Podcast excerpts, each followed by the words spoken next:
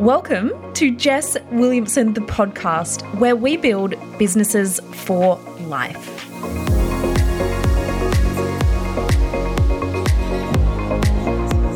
Hello! Today's episode is a fun one because I am going to teach you how to negotiate like a boss. I have always had this knack for negotiating. When I was younger, the two main things I always heard from my parents was one, Jess, slow down, and two, Jess, stop arguing. So you can say I have been a damn good arguer from a young old age. But negotiating is so much more than just arguing. It is really learning how to create a deal, create an agreement where both parties benefit. And I think sometimes negotiation gets a bad rap. It is not about how can I scam and hustle someone else to get what I want. Or it's not just like sitting there and arguing all damn day about an outcome. And when you learn to negotiate like a boss, everybody wins. There is so much power in this, especially because I know you are a powerhouse CEO doing big things. So you need to learn this. And something that I think a lot of people don't realize is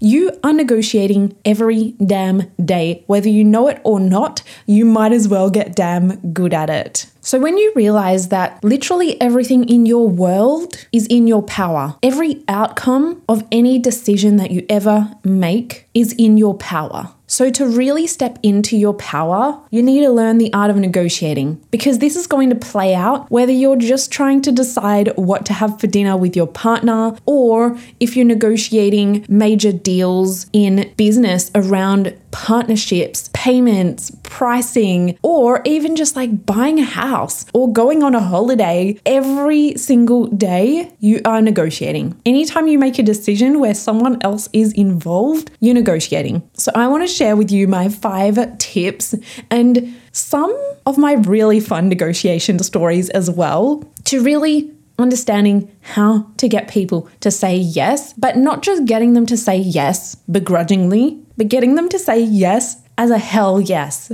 Let's do this. So let's just jump straight into it. So I have five tips I'm going to share with you. Number one is everything is negotiable. Yes, even the things that right now in your head you're like, no, I cannot negotiate on that. They are. They are negotiable. I've had people tell me, you don't understand how my industry works, Jess. You can't ask people that. Or others have said, you can't negotiate because people will be offended. There are so many excuses and reasons that you can come up with to not ask for what you want. But it means you're going to miss out. You're going to lose out on potentially actually creating a better deal for you and the other person. There are absolutely no rules in life or business. If you never ask, you'll never know. And so, what you want to do is be willing to ask for what you want. I'm always that person. My friends call me Karen sometimes, but I am always that person who asks for what I want. Whether I'm at a restaurant, whether I'm at out traveling, whether I'm doing things in business, I'll always ask because you'll actually be surprised at how many people just say yes. The worst thing people can say is no, and then I back it up with why not? if someone says no and that's not the outcome you're hoping for, I always ask why not. And sometimes people are a little taken aback, but when you can get some feedback or insights into why people are saying no and really understanding the reason behind their decision, there may even be a solution where it still can work for both of you, even better than they ever imagined. Number two is go into any discussion with a clear decision on what you want out of it. What is the outcome that you want? Before you even start the discussion, what is the outcome that you want? Because without a clear goal, you're going in handing all of your power over to the other person and what they want. And you'll just take whatever you get, right? But we're not here to just take what we get. That is not a badass CEO move. We are going in with a really clear decision on this is the outcome that I want from this situation, from this discussion. And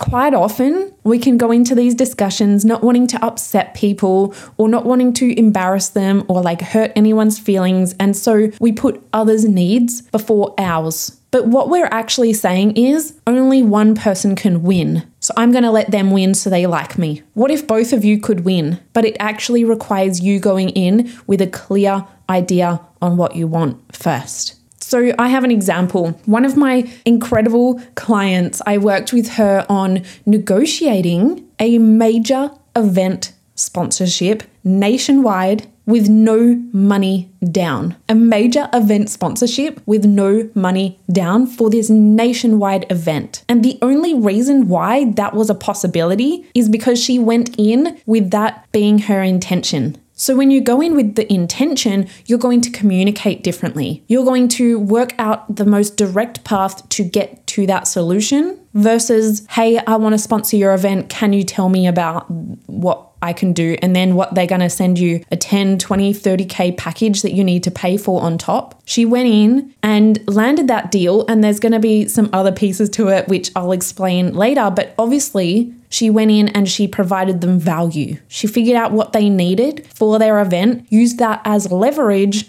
to then serve them in the best way, but also serve herself with not having to pay the sponsorship fee. So go into any negotiation with understanding what you want the outcome to be first. I was even recently in Barcelona and we got to our hotel. We went to check in and the room was not what we had booked. It was dark, it had no light, it was dingy. The toilet was literally next to the bed. Like there was no bathroom, it was just the toilet, the bed. It, it was not what we booked whatsoever. I don't even know. This was like their basement bedroom. I don't know what it was, but we were like, this is clearly not what we booked. And while I want to acknowledge being so grateful the fact that we were in Barcelona, we had a bed, there was amenities, but what I did was I decided that we were not going to stay in that room. We didn't pay for that room. We weren't going to stay in it. And so I contacted the hotel and I said, "What can we do about this because this is not the room that we booked." And they said, "Unfortunately, our hotel is completely booked right now." So they obviously just overbooked and put us wherever. And I said, "Okay, I understand you can't give us the room that we booked, but what other solutions have we got because we are not going to stay in this room?" And they said, "I'm so sorry, ma'am, but this is the solution. You're going to have to stay in that room because we are just fully booked and there are people in every other room." And I said, "Okay, I understand. I know that that's what you've said, but what other solution have we got because we are not going to stay in this room?" Now, I didn't know what they were going to say on the other end. I didn't know in this situation what the outcome was that I wanted or was available to me, but what I knew was the solution was not to stay in that room. So they came back to me after the third time I asked and they said, What we can do is we have a sister hotel down the road, very close by. It is on Park Güell, which is the most main famous street in Barcelona, two doors down from the famous Gaudi building. And we will put you in that room, and for the hassle, we will upgrade you to a room that looks over the street with a beautiful balcony. How do you feel about that? And I said, Amazing. But that was only possible because I didn't take the first answer as the only solution. I could have said, Okay, no worries, I'll just have to stay in this room. That's fine. And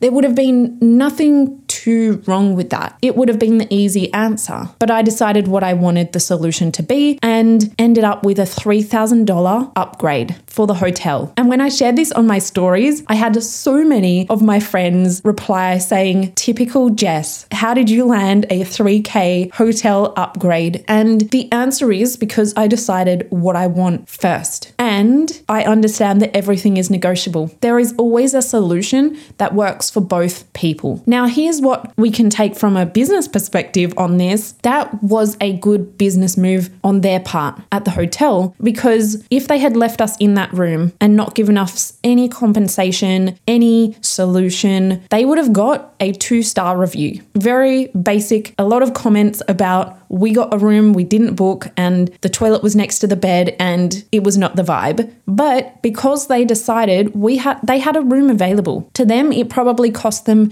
no different, but they focused on the client experience and they got a 5-star review. That was probably the one of the best experiences we had on our whole entire vacation. And so from a business point of view, it's very smart on their end, but also for us, we were able to get what we actually booked. So decide what you want out of it first, and you'll be surprised at what you actually end up with. Number three is let them tell you what they want first. So I think so often people go into negotiations or discussions with, hey, I want this. Hey, this is how amazing I am. Hey, here's my pitch, instead of actually listening. And the key is to go in and ask questions like a detective. Because the goal of the negotiation is not to go in and tell them what you want. The goal is to go in and understand what they want so that you can craft a response that works for both of you. If you don't actually know what they want and you're just assuming, how can you actually create a deal that is going to be valuable for both of you? So put your best detective hat on and listen. All you have to do is listen. And if you really want to create long term relationships where you both value the outcome, this is going to be the number one key. So, I have an example, and I actually have a whole podcast episode I did about this story, but I'm going to paraphrase it for the purpose of this point. But I'll put the link in the show notes for a few of my epic negotiation stories. But I was flying to Melbourne and I had an idea that I wanted to create a product range for one of the biggest retailers in Australia. They're in every single mall. And so I landed a meeting with them. I negotiated the whole meeting situation too, by the way, but you can listen to that in the episode. But what I did, I had planned a whole pitch. I was going to pitch this is why I'm amazing, this is what I can do for you, this is what I have as the idea. But a really good friend of mine said, Jess, instead of going in and telling them how amazing you are and telling them what you can do for them, what if you just ask them, why don't they have this product range in their store? And see what they say. So I went in and I asked, and I said, hey, just wondering, why don't you currently have swimwear? in your stores? And they said the reason is because we don't have a factory that specializes in that. We also don't have a, a specialist on our team who specializes in the technical side of designing swimwear, since it is a very specific fit situation. And so instead of me going in and saying, hey, look at all the celebrities I've worked with, hey, look at our pretty designs, I listened and I asked a bunch more questions as well. And I said, okay, amazing. Here's what I would like to propose. Since I am the expert in swimwear, since I have a dedicated factory and multiple factories that we can utilize to create the highest quality swimwear, why don't we do something together? I will fill the gaps that you need. Here's a whole opportunity for you and your business to have a whole new product range and tap into more opportunities for client retention, for repeat purchases, for everything that you need in your store. And from a marketing point of view, we can create an incredible deal together and co market this opportunity. So instead of going in with my pitch, I went in with the outcome that I wanted in mind, but I did not pitch that outcome off the bat. I asked questions and I listened. And she literally told me exactly what they needed, and I just said it right back to her. I gave her exactly what she needed on a silver platter, and that makes it easy for people to say yes. Firstly, it makes people feel heard. They don't feel like you're shoving something down their throat, they feel like you truly get them. In order for people to get to a yes in any sort of deal or negotiation, they want to feel heard. They want to feel understood. And when they feel heard and understood, they have trust in you to be able to deliver on that. And so that is the most powerful tip I can give you is to go in where there's the balance, right? Where you're not going in and saying, I'll do whatever you need, because it still needs to work for you. But that changed the way I communicated the same outcome that I wanted. The communication was just different, and I listened. So, this is going to be really, really important when you are negotiating prices or payment or budgets. So, if you have a supplier that you're doing outreach to, or vice versa, if a client is inquiring with you and asking what is the price or can we create this customized deal? Now, obviously, if you have package deals or pricing set, this won't apply. But let's say you're negotiating a deal that has not been priced or done before or it's super customized. So rather than saying, hey, it's $5,000, let me know if that's good. What I always recommend to do is ask them what is their budget first, because they might have a budget of $50,000. And if you're leading in with, hey, it's $5,000, then you may have misunderstood the scope of work they're wanting or misunderstood what exactly they want out of it. So, whether you're asking questions about the price or asking questions about what is the outcome they really hope to receive, you'll want to always make sure that you're asking these kind of questions up front before you send off a quote or before you agree on a price from a supplier as well. But this is going to be really, really important when it comes to pricing different jobs because you want to make sure that you are giving them what they fully want to the extent that they want, but you also don't want to leave money on the table. So, really understanding those needs is going to be super, super important. And it also means that you're not going to get ripped off or you're not going to get scammed out of money that you're deserving of in a certain package that you might be putting together. Number four is aim for the damn stars or the moon. Basically, just start high. start high and then go in and negotiate with that. Because when you imagine it, you're both starting at different ends of the spectrum with what you want. And you need to come and meet in the middle. And if you start in the middle and they start at their high end, you're going to end up halfway towards them versus halfway in the middle, or not even necessarily in the middle, but there are going to be some compromises if you both don't agree initially, right? So you might as well go higher. If you're negotiating a wage or a salary or something like that, and ultimately you decide you want 100K, go in with 150 and then you might land somewhere closer to 100. You don't want to go in and say, look, I want 100 because then what happens is you don't have any room to move. If you want them to make concessions or compromises, but you're not willing to, it's not going to end well. And so, while this doesn't necessarily apply in every single situation where you both start at one end and then you meet in the middle, sometimes you're just like, hey, what about this? And they're like, amazing. Then, by aiming higher, you've actually now just landed a bigger deal. So, you might as well go in with even more than what you think you want because you never know.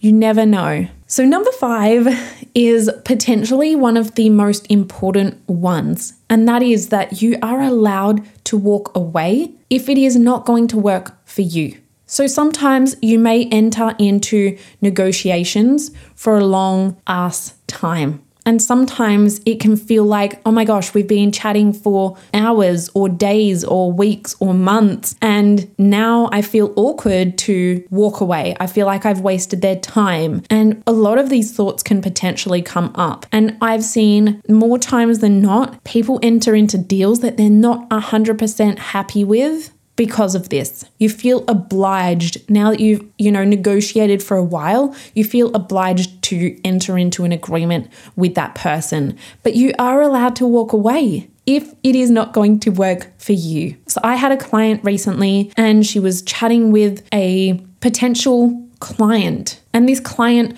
wanted her to do a project that was a little bit outside of her scope. And so they were chatting for quite some time. She had said, Yes, I'm really interested in doing this work with you. And as they spoke more and more, she started to realize that what this other person needed from her she didn't really feel comfortable with, or it wasn't really something that she aligned with or wanted to do. And they had been discussing this for about four to six weeks. And she came to me and she said, Jess, you know what? It would be easy for me to just say yes. I'll just do it. You know, I'll get a little bit of the money from it. I'll just make it work and I'll learn for next time not to do this. And I said, What feels heavier on your energy, regardless of the money, regardless of the other person? Does it feel heavier to have a quick five minute conversation and let go? Or hold on to it. This event that they were planning was another three months in advance from that time. So you've got to hold that energy for that whole time. Then you've got to do it, exert the energy, spend the time, all of the things. And she had a massive realization and she went and spoke to them, walked away from that deal, walked away from that income And she said, Jess, I have never felt lighter. So you are allowed to walk away if it is not going to work for you. I was even personally negotiating with a celebrity agent for three entire months. And this was a celebrity that I so badly wanted to work with. Her name rhymes with May Mitchell. If you know, you know. but I was like, this is the exact person that I want to work with for my brand. And so I had to get the agent contact. Very difficult, firstly. So that was like probably a good couple of weeks to a month to even just figure out how do I get the agent's contact details. And I had to go through my manager, my PR manager in LA, who knew someone who could get the contact. And so I got the contact and I negotiated for three entire months on this deal. And while it was probably the hardest deal I have ever negotiated because this guy was well and truly versed on the top negotiation strategies after three months, I walked away from the deal because when we first started out, they quoted me a certain price and we just had to discuss a few minor details. But over that time, some reason the price kept getting higher instead of lower, which when you negotiate, it's meant to come closer together, not get further away. And so the price kept moving up and the deliverables kept getting less, and the deal was just not going to work. We were not going to be able to reach an agreement. And after three months, I just had to walk away from that deal, even though it was something that I really wanted to make happen. And I had spent three entire months with someone that is a very high profile celebrity agent, but it just wasn't going to work for me. And so, actually, about two months after I walked away from that deal, she announced her pregnancy, which made sense because here I was trying to make a swimwear deal happen. Here she was going into the next six months of her pregnancy and then having the baby, and that was her first baby as well. So I can see what they were doing. They were trying to get me out of the deal without giving away any of that confidential information. Very smart. but I just wanted to leave this with the reminder that you are allowed to walk away if it is not going to work for you and if it no longer works for you. You may agree on something, you may land on a deal, and then things might change, and that is okay as well. So, these are my top tips for negotiating like a boss. And I also have another episode that I will link in the show notes on how I negotiated a whole free fridge and got my home built to be fast tracked two years quicker than what they were planning on getting our home built, which is where I am sitting and recording this right now. So I'm going to link some epic negotiation stories in the show notes. But just to recap number one, everything is negotiable, even when people tell you it's not, it is. number two, decide what you want first. Number three, let them tell you what they want, and then you can best serve them in your pitch, in your agreement. Number four, aim damn high because you might as well give it a shot. And number five, you are allowed to walk away if it is not going to work for you. So, honestly, negotiation, this is going to play a part in every single piece in your day. So, start to bring this to awareness. Even if you're wondering, I'm not sure where I need to use this just yet. Trust me, like my clients realized, it happens every single day. So, lean into this, channel your most badass CEO self, and get negotiating some epic deals. When you do, please slide in my DMs because we are going to celebrate the heck out of it because I love a good negotiation story. So please drop them in. And if you have enjoyed this episode, please screenshot, share it to your social media, and tag me at jess.williamson8. And I will see you on the next episode.